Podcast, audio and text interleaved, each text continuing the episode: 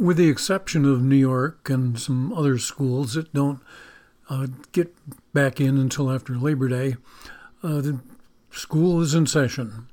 Uh, the teachers were there for a week or so before the kids came, and kids were out buying back to school clothes and pencils and whatever they needed. Uh, but the staff is there, all the support staff, the the bus drivers. Bus drivers are ready to roll. Uh, the monitors that never had buses when I was growing up, and the janitors and the coaches. So they're all there and they're ready to go. And they very much need our prayers daily, big time.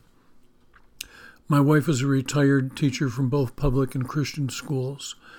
And the public schools, they are under attack. And don't take that lightly. Uh, the curriculum that is already in the schools is pretty scary, and it's getting worse. As parents and grandparents, concerned adults, we need to speak up. If we do not, this generation that we are losing will be lost. The former Archbishop of Canterbury says Christianity could be just one generation from extinction. If the church does not reach out to young people, we ought to be ashamed of ourselves. Lord Carey told a Christian conference so many churches have no ministry to young people, and that means they have no interest in the future. Well, the world's certainly not afraid to reach out to our youth. Just listen to the music. See what the movies are and the TV programs that the youth are interested in the video games that they're playing, the magazines that they're looking at, the friends, the kids that they hang out with. Okay, we're in a battle, or we should be. But just remember that the battle is the Lord's, but He's expecting some more soldiers to show up at the front lines. Let's pray. Father, we just give you thanks that you are overseeing our schools. And Lord, help us to work to get things back to where they used to be, back to reading, writing, and arithmetic. And that those are the most important things. And just be with the teachers, the staff, the drivers, and everybody that's associated with a school. And just help them to uh, help our kids to grow up in a way that uh, we'll be proud of. So, Father, uh, we're just going to look at your word and see the message that you have for us. And Lord, I know that as always, you've got something. So open our hearts, our minds, and, and just let the Holy Spirit work in us. In Jesus' name, amen. Excuse me. I've been dealing with a throat thing, so hopefully I can make it through this. This is my third attempt. Uh, the next few messages, I'm going to be looking at Paul's letter to the Church of Colossae. It's a book or letter that we don't hear a whole lot about. It's grouped in there with Galatians, Ephesians, and Philippians, and they're all about the same size. And those three all have verses or passages that we're pretty familiar with, but not so much Colossians. So let's take a look and see if we can find one. Uh, now, it's not that Colossians is unimportant, it just kind of gets overlooked uh, by pastors and authors and speakers. And so, no doubt, the Lord has some great wisdom in this book. So, let me start out with a history of the city of Colossae. It was located in what is now Turkey it was about a hundred miles or so from the Mediterranean Sea on the Lycus River. And long before Paul's time, it had been a really big deal place. There was lots of trade that went through the city, um, people bringing goods and money from all over. But over time, other routes were found, and it just kind of found itself out of the way for most people. kind of like that town that that you maybe know of that unless you're going to that town, you're not going to go there because you're not going to go through it on the way to where you're headed. So, what was Paul's reason for writing to this church? Probably written from a Roman prison around 60 AD. So, let's start with chapter 1, verses 1 and 2. Paul, an apostle of Christ Jesus, by the will of God, and Timothy, our brother, to God's holy people in Colossae, the faithful brothers and sisters in Christ. Grace and peace to you from God our Father. Now, there's no real clues there as to why he wrote, but this is similar how he opens a lot of letters. But something that is interesting in his greeting is that he says he's an apostle of Christ Jesus by the will of God. Okay, Paul uses that similar uh, greeting in Ephesians, but how very true that is what Paul says. He believes Jesus in Jesus Christ because he was called by him. Paul had no desire whatsoever in becoming a believer. It was just the opposite. And Paul is being specific in who he's writing to faithful brothers and sisters. Is Paul concerned that some in the church who may not be faithful? Verses 3 through 5. We always thank God, the Father of our Lord Jesus Christ, when we pray for you, because we have heard of your faith in Christ Jesus and of the love that you have for all God's people. The faith and love that spring from the hope stored up for you in heaven, and about which you have already heard in the true message of the gospel that has come to you. Okay? Again, the first verses, they're pretty common in Paul's letters. You know, we pray for you, we give thanks for you. you know, we see the work that you're doing, all that kind of stuff. But in verse 4, Paul mentions two things. We have heard of your faith and your love. And then in verse 5, he says, that spring from the hope stored up for you in heaven. Hmm, faith, hope, love. Sound familiar? Paul puts these three together more than a few times. Romans 5, of course, 1 Corinthians 13, Galatians 5, 1 Thessalonians 1 and 5. So Paul is saying that the church of Colossae possesses the three great Christian virtues, and he wants them to know the importance of that. Paul knows that these are essential attributes of a believer. Okay, if you call yourself a believer, that's part of who you are faith, hope, and love. Well, in verses 6 and 8, Paul continues to give encouragement. He says, In the same way, the gospel is bearing fruit and growing throughout the whole world, just as it has been doing among you since the day that you heard it and truly understood God's grace. You learn from Epaphras, our dear fellow servant, who is a faithful minister of Christ on our behalf, and who has also told us of your love in the Spirit. So, Paul's been receiving good news about the believers in Colossae. And so he wants them to know that. You know, it's getting back to me, the things that you're doing. And he mentions Epaphras.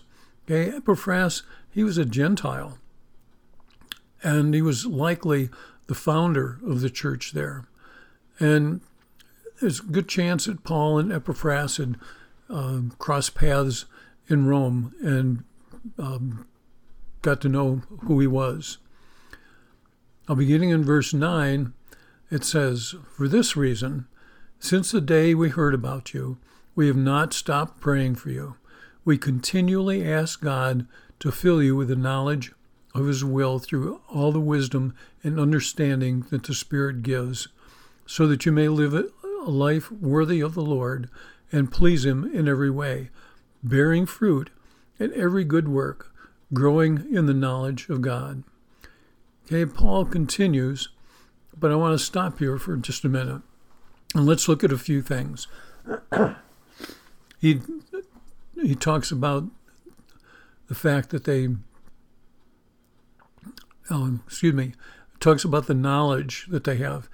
Now, we can possess a lot of knowledge, but know very little about what God wants us or the church to be doing. Now, some people have a whole lot of knowledge uh, in Christian things. They've taken classes, they've gone to workshops, they've maybe had internships, but if it's not aimed in the right direction, it's a waste. Knowledge is not a collection of facts and figures, especially when we're talking about God. He says, through all the wisdom and understanding that the Spirit gives you. That is how we know God's will. Live a life worthy of the Lord and please Him every day. Trust me, I am not there. And I don't know anyone who is. And probably you don't either. Verses 11 to 14. Paul says, being strengthened with all power according to his glorious might, so that you may have great endurance and patience. Why do you have to put that in there? And giving joyful thanks to the Father, who has qualified you to share in the inheritance of his holy people in the kingdom of light. For he has rescued us from the dominion of darkness and brought us into the kingdom of the Son he loves, in whom we have redemption for the forgiveness of sins. There's a whole lot to this passage. And because of the Lord, we are qualified to share in the inheritance. First of all, first of all, qualified. Well, how do we become qualified? Romans 8:14 says, "For those who are led by the Spirit of God are children of God." So if we're believers and led by the Spirit of God, that makes us children of God. Well, add to that the next verse. Excuse me. Romans 8:15 says the spirit you received does not make you slaves so that you live in fear again. Rather, the spirit you received brought your adoption to sonship. And by him we cry, Abba, Father. Receiving the Holy Spirit brings our adoption, and we're no longer slaves. Now for the inheritance in 8, 16, and 17. It says, The Spirit Himself testifies with our spirit that we are God's children. Now, if we're children, then we are heirs, heirs of God, and co heirs with Christ if indeed we share in his sufferings, in order that we may also share in his glory. And here is some great news for most of us. Okay, Ephesians 3 6 says, This mystery is that through the gospel, the Gentiles are heirs together with Israel, members together of one body, and sharers together in the promise of Christ Jesus. Us Gentiles, okay, probably in most cases, you and me that listening to this. Okay, so us Gentiles get to share in this inheritance through our belief in Jesus and having the Holy Spirit in us. There's no other way. Okay, there's no other way to gain that inheritance. Well, again, it, it, in Colossians 1, verse 14, it tells us, We have redemption the forgiveness of sins. That's the good news of the gospel of Jesus Christ. That's what it's all about. That's why Jesus came to make us part of the family through the forgiveness of our sins. Okay, moving on to verse 15 to 17. It says that the Son is the image of the invisible God, the firstborn over all creation. For in him all things were created, things in heaven and on earth, visible and invisible, whether thrones or powers or rulers or authorities, all things have been created through him and for him. He is before all things, and in him all things hold together. Jesus was there at creation. Jesus was there from the start, long before creation. Genesis 126 tells us this Then God said, let us make man in our image, in our likeness, not in my likeness, okay, not in my image, but in ours, the Son and the Holy Spirit. 2 Corinthians 4 4, Paul tells us, the gospel of the glory of Christ, who is the image of God.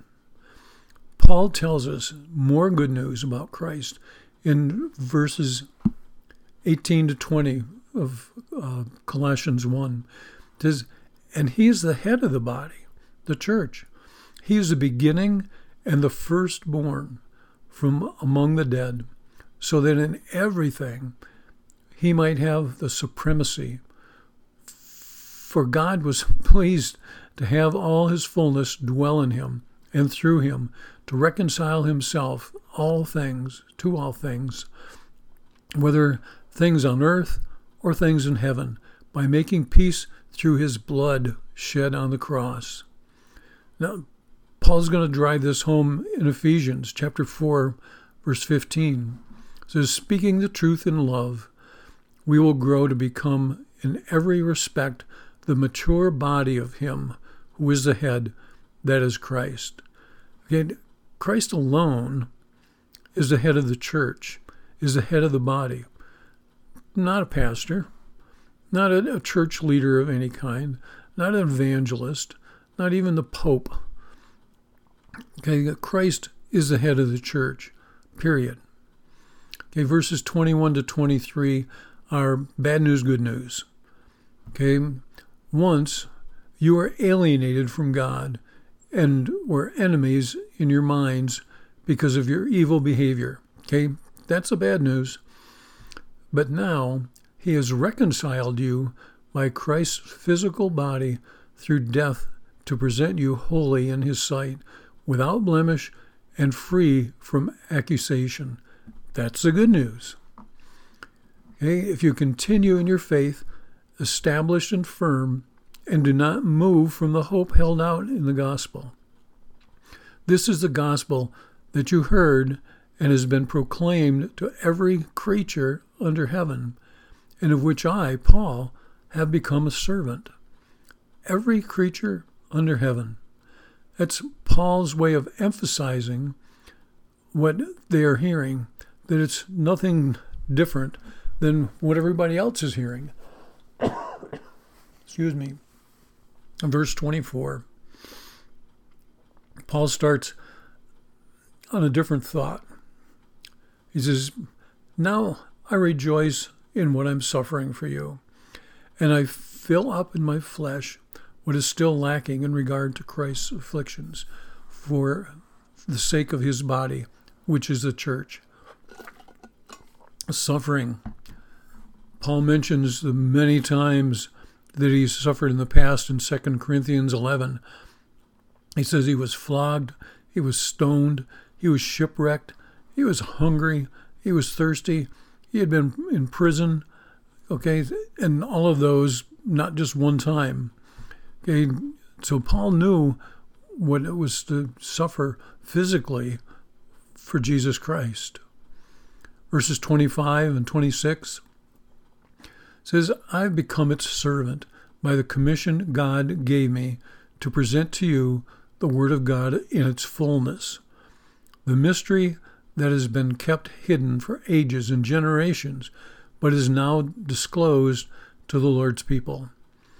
Commission. Paul was commissioned on the Damascus Road. Excuse me. Here is an important thing that he says that it's the Word of God in its fullness. Okay? The Word of God wasn't available like it is today. You know, you can you can go to Walmart or a Christian bookstore or Amazon and buy whatever translation of the Bible you want.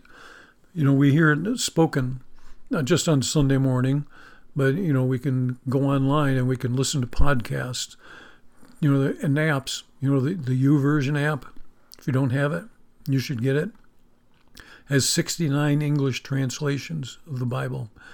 Um, just go to to U YouVersion on your app store and find it. But at that time, the Word of God was passed down from person to person, generation to generation.